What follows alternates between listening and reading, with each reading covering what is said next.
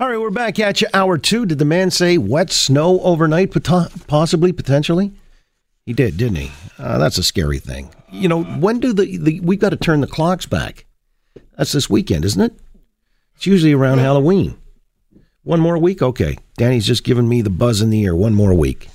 I'm ready to do it. So, you know, we get light earlier in the day you know, maybe I can eke in another round of golf or two. It's the snow thing that scares me, though. Although it does help the putting in the sense of you can see your line more defined.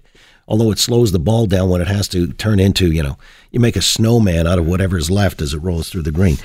Uh, yeah, well, they're shutting these golf courses down now. I guess uh, this is that time of the year. Some real holdouts will go through the snow. They'll still have flags in there, you know, basically. Guys on dog sleds? Well, yeah, if you can find a caddy still at that hour. But uh, here we go. It's hour two of the Oakley Show, and the Friday edition means our panel's coming up shortly. And topics worthy of discussion. We'll update the uh, situation stateside with the pipe bomber, the alleged, and of course the Barry and Honey Sherman investigation. The police chief, in response to the $10 million reward being offered by the family's investigative team. Doug Ford uh, planting flags at border crossings, suggesting, or signs anyway, Ontario is open for business. Uh, there's a lot of things he's doing uh, in terms of an agenda, if you will, uh, that signals you know private enterprise uh, is going to get a hand from this government. We saw that with the rescinding of Bill 148, which a lot of these small business operations uh, found to be too onerous.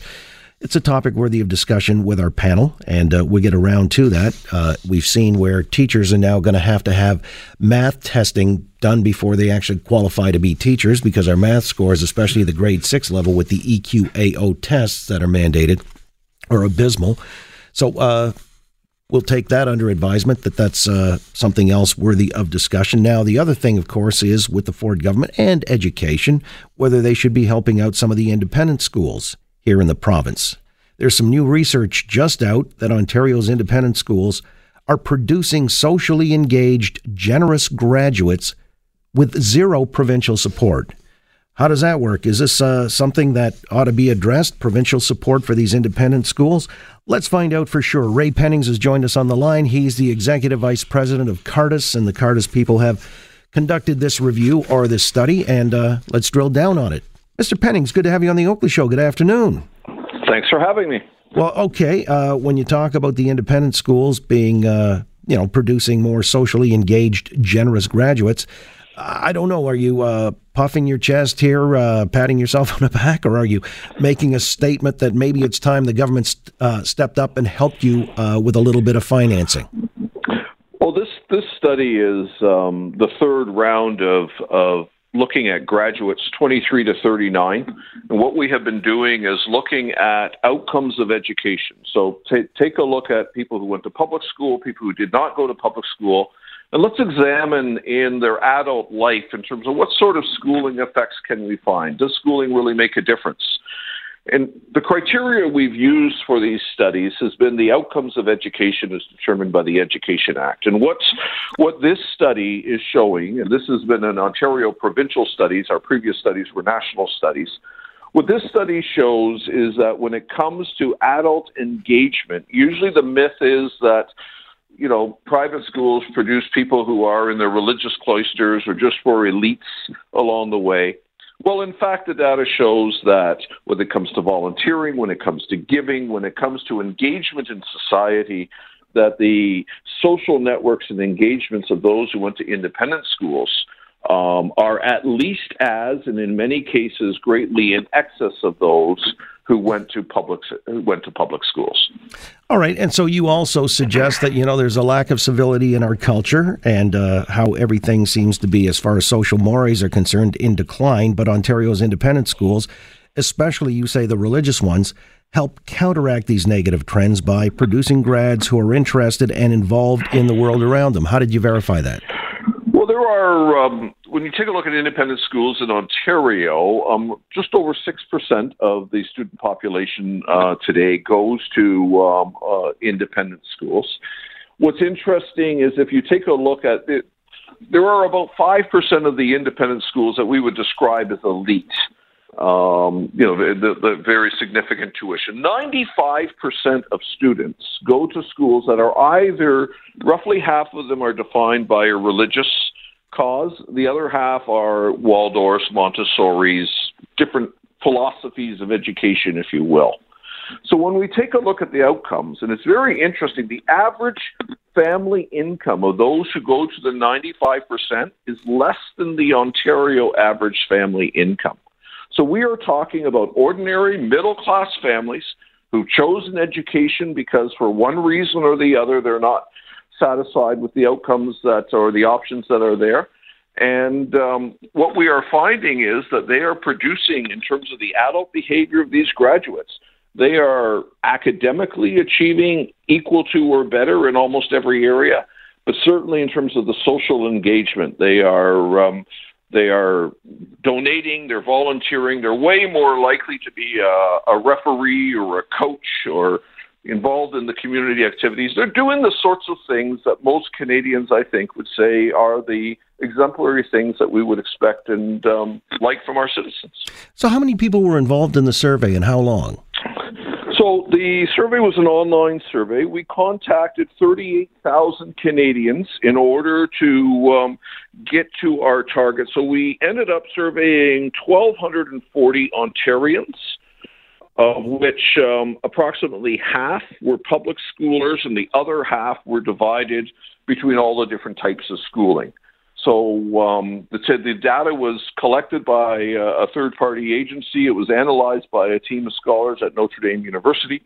And um, it's part of a series of studies we've done throughout North America um, using this methodology and trying to take a look at the outcomes. So this is a, a representative sample um, that, that follows all the standard statistical tests Again, with Ray Pennings. Ray Pennings is the executive vice president of Cardus, who did this study, rather extensive, and it throws shade on the public system when it comes to comparative analysis. Uh, these independent schools seem to do better uh, in, let's say, uh, some socializing graces, if you will, or outcomes. You also say Ontario loses by marginalizing independent schools and funding government run schools exclusively. So it's time for the government to bring independent schools in from the cold by making them more affordable. I'm reading uh, more government assistance or subsidies. Am I wrong?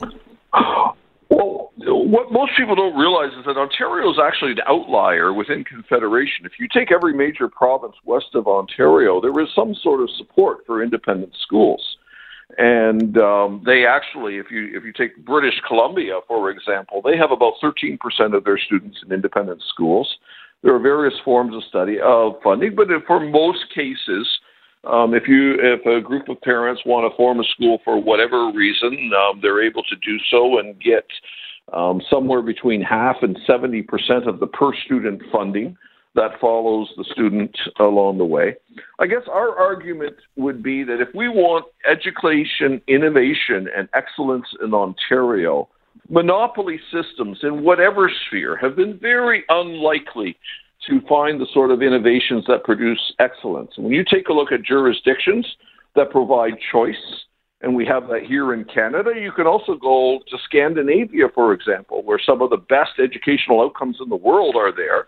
They also have independent or choices for parents uh, in terms of the education of their children that far exceeds what we experience here in Ontario. Well, but religious school funding has become like a third rail when it comes to the political discourse. Certainly in this province, we saw what happened to John Tory way back in the day uh, when he was hoping to be the premier of the province. That didn't work out when he suggested that.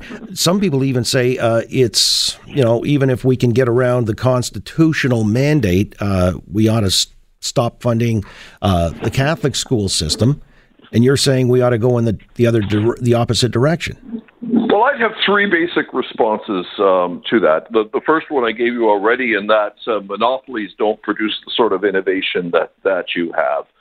Secondly, um, you know, if, if we want opinions, okay, let's go with it. Let's actually take a look at the data. What we have here is data that shows that the various types of schools collectively, and we can dig down individually. There's long, complex reports. They're all available on our website.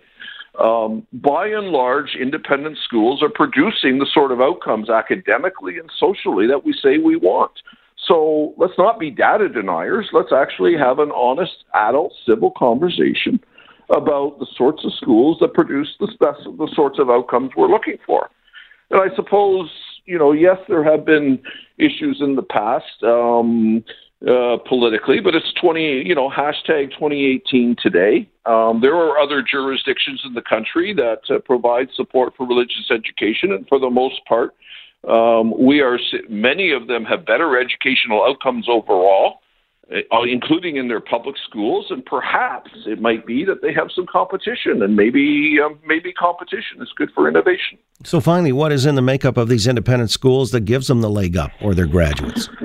I, there, there's quite a range of things. Um, you know, let's not pretend that all these independent schools are exactly alike. There are different uh, foci. I wonder uh, whether or not there is um, the very fact of intentionality about an educational or a religious philosophy um, means that there's perhaps within the school a bit more of a, a unity and a focus on certain types of outcomes. But there's a lot more. We've collected the data which describes what it would take uh, further studies to look at the particular models in terms of explaining all of the whys but that's a worthwhile study that we'll continue to, to pursue as well. All right, and uh, we'll pursue the conversation. I'm sure it's not going away anytime soon. Thanks so much for your time this afternoon. For having me. You got it. Uh, Ray Pennings, Executive Vice President of Cardus.